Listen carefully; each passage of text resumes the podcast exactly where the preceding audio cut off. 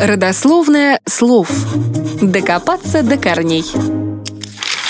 Во многих языках, в том числе и в русском, слово «джип» давно стало нарицательным и означает транспортное средство повышенной проходимости. Иногда джипами называют даже те автомобили, которые вовсе не обладают вездеходными свойствами и уж тем более не имеют никакого отношения к одноименной марке конце 1930-х годов американское правительство объявило конкурс на лучший вариант автомобиля для вооруженных сил. К машине не было каких-то специальных требований. Она просто должна была быть достаточно мощной и недорогой, простой в эксплуатации, а также способной преодолевать бездорожье. Попытка создать новую армейскую модель соответствовала духу времени. Приближалась война, и не было ничего удивительного в перевооружении армии. За выполнение нового государственного заказа взялись три компании – Ford, Bantam и Willis Overland. Первые испытания состоялись в конце 1940 года.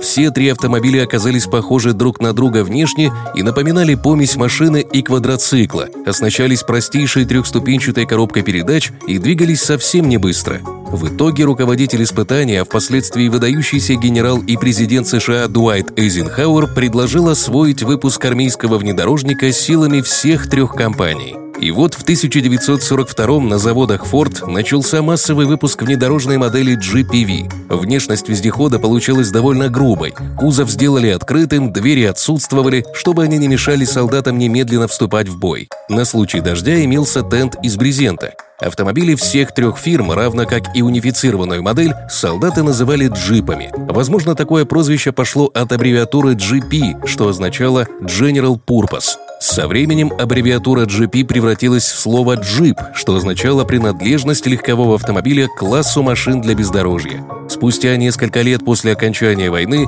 это слово взяла на вооружение компания Willys и зарегистрировала как отдельную торговую марку. Война закончилась, и боевой автомобиль предстояло применить в мирной жизни. Уже в 1945 году появились первые гражданские джипы. Поначалу джипами пользовались только полиция, скорая помощь и фермеры, но вскоре их начали активно покупать и обычные граждане. Само же название джип настолько прижилось, что так стали именовать абсолютно разные машины.